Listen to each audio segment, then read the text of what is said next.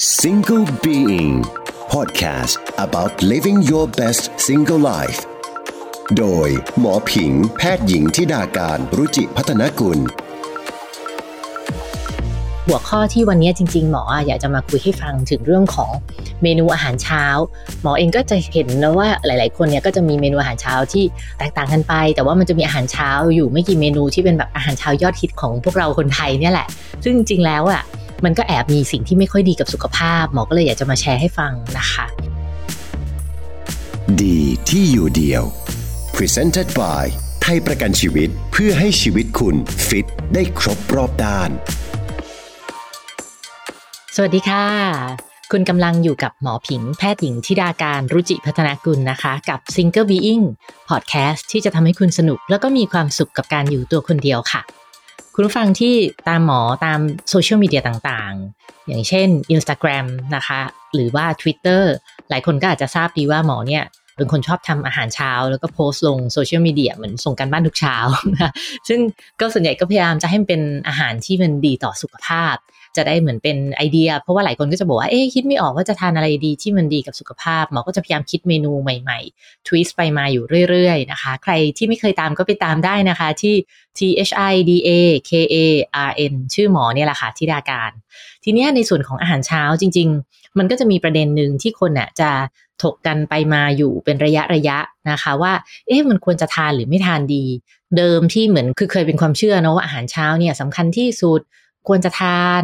แล้วต่อมามันก็จะมีกระแสว่า เอ๊ะ ควรจะทำ IF intermittent fasting ไม่ต้องทาน ก็จะมีบางคนไม่ทานอาหารเช้านะคะ หรือบางกระแสก็บอกว่า เอ้ย คนสมัยก่อนเขาไม่ได้ทานกัน หรือ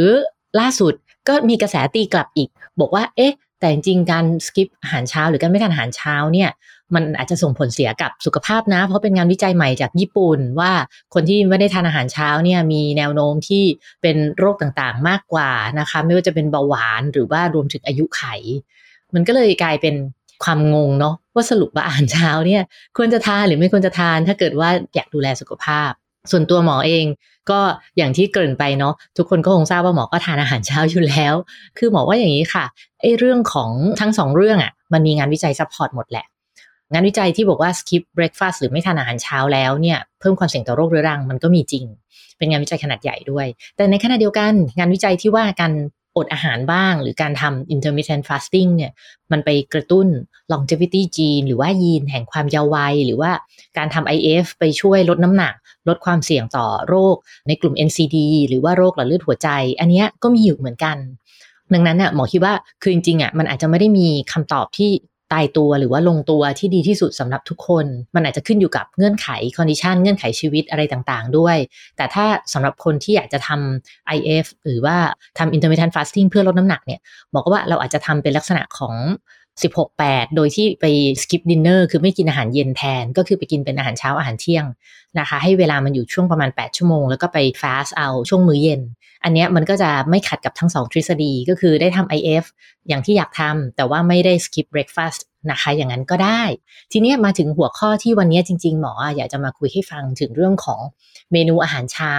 มอเองก็จะเห็นนะว่าหลาย ๆ คนเนี่ยก็จะมีเมนูอาหารเช้าที่แตกต่างกันไป แต่ว่ามันจะมีอาหารเช้าอยู่ไม่กี่เมนูที่เป็นแบบอาหารเช้ายอดฮิตของพวกเราคนไทยเนี่ยแหละ ซึ่งจริง ๆ แล้วอะมันก็แอบมีสิ่งที่ไม่ค่อยดีกับสุขภาพ หมอก็เลยอยากจะมาแชร์ให้ฟังนะคะ มาที่เมนูแรกเลยดีกว่าไส้กรอกค่ะ หมอเชื่อว่าหลาย ๆ คนเนี่ยชอบที่จะแบบไข่ดาวไส้กรอกขนมปังอะไรอย่างเงี้ยเป็นมื้อเช้านะหรือบางคนไม่มีเวลาก็คือเข้าร้านสะดวกซื้อทานไส้กรอกกับกาแฟเป็นมื้อเช้าไปเลย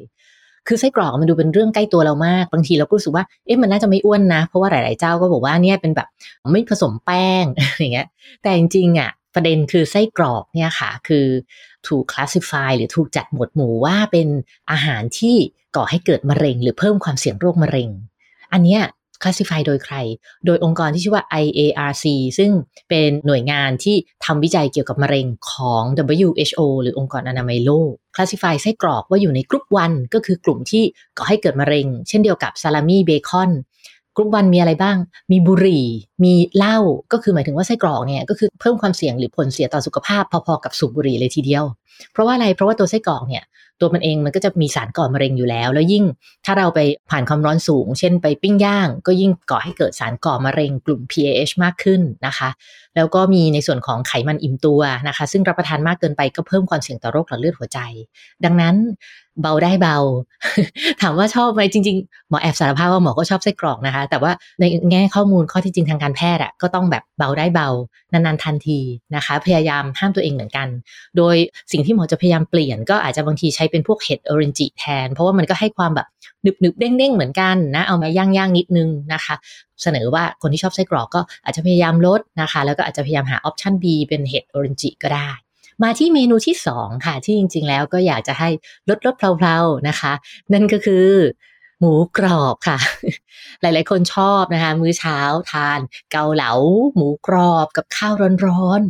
ๆซดไปพูดแล้วหมอก็ยังหิวเลย แล้วจริงๆเนี่ยแต่หมูกรอบเนี่ยหลายคนก็คงทราบแหละมันค่อนข้างเป็นอาหารที่ให้พลังงานสูง high calorie นะคะ7ถึง10 ชิ้นเนี่ยให้พลังงานถึง 385ถึง420 กิโลแคลอรี่เลย สูงมากๆ แล้วก็เป็นพลังงานจากไขมันด้วย เป็นไขมันอิ่มตัวนะคะ ซึ่งก็เพิ่มความเสี่ยงโรคหลอดเลือดหัวใจได้เหมือนกัน นอกจากนี้หมูกรอบยังมักจะเค็มใช่ไหมคะ ก็คือโซเดียมสูงนะคะ ตัวน้ำซุปเกาเหลาเนี่ยซดเข้าไปมันก็หืมเค็มนะ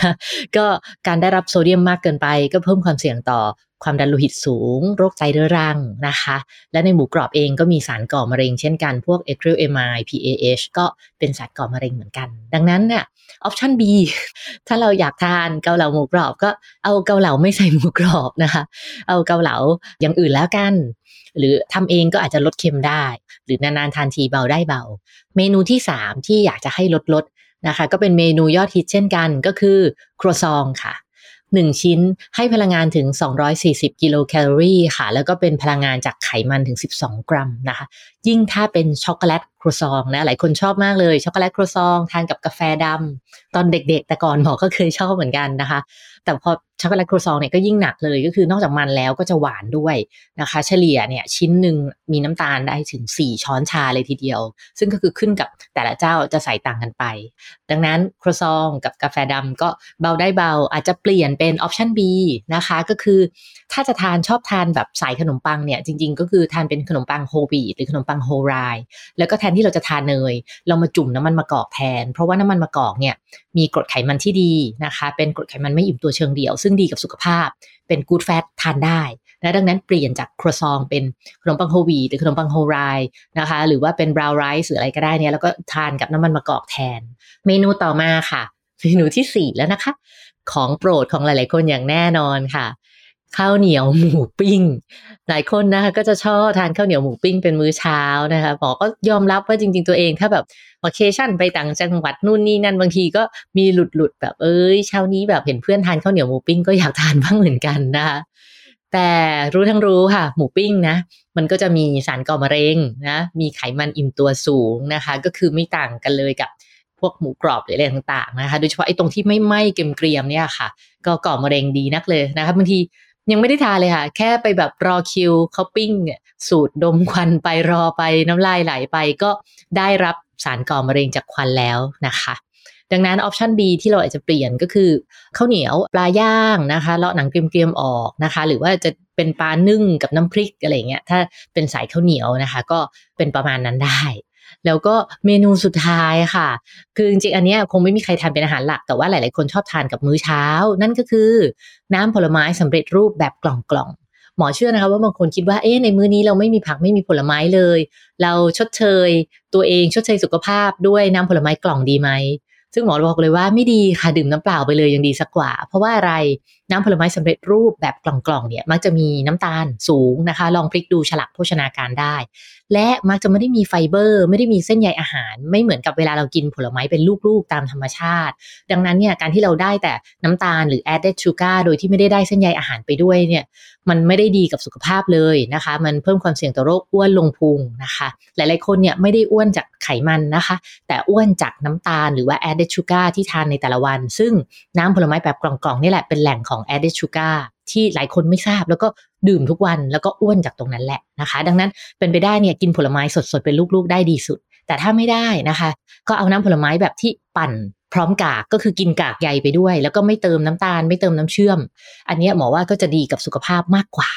นี่แหละค่ะ คือ 5 เมนูอาหารเช้านะคะ ที่หลาย ๆ คนฮิตทานกัน แต่ว่าหมออยากให้คุณเบาได้เบานะคะ หมอเองจริง ๆ ก็ยอมรับว่าทั้งหมดที่ว่ามาเนี่ย หมอรู้นะว่าอร่อยแล้วก็ชอบ บ้างเหมือนกันนะคะแต่ว่าก็อยากให้กินแต่พอประมาณนะคะ กินให้มีความสุข แล้วก็ถ้าเกิดว่าคุณมีคนที่รักที่เขาชอบทานเมนูเหล่านี้ก็ลองแชร์พอดแคสต์นี้ให้เขาฟังไปด้วยกันนะคะ ให้รักดูแลชีวิตค่ะ ก็หวังเป็นอย่างยิ่งนะคะว่าพอดแคสต์นี้จะมีประโยชน์กับคุณผู้ฟัง แล้วก็ถ้าเกิดมีข้อสงสัยอะไร หรืออยากจะมาแชร์กับหมอในเรื่องของไอเดีย การเปลี่ยนอาหารเช้าให้สุขภาพดีขึ้นนะคะ ก็มาคุยกันได้ที่ Twitter หรือว่าที่ Instagram ธิดากานต์ T H I D A K A R N นะคะ ถ้าอยากอ่านบทความสุขภาพที่หมอเคยเขียนหรืออินโฟกราฟิกต่างๆ ที่รวบรวมไว้นะคะ สามารถเข้าไปดูได้ที่เว็บไซต์ www.thidakarn.com ค่ะ ชื่อเดียวกันหมดเลยค่ะสำหรับวันนี้ไปก่อนนะคะ ขอบคุณมากค่ะ Single Being Podcast about living your best single life โดยหมอผิงแพทย์หญิงทิดาการรุจิพัฒนกุล ดีที่อยู่เดียว Presented by ให้รักดูแลชีวิต ไทยประกันชีวิต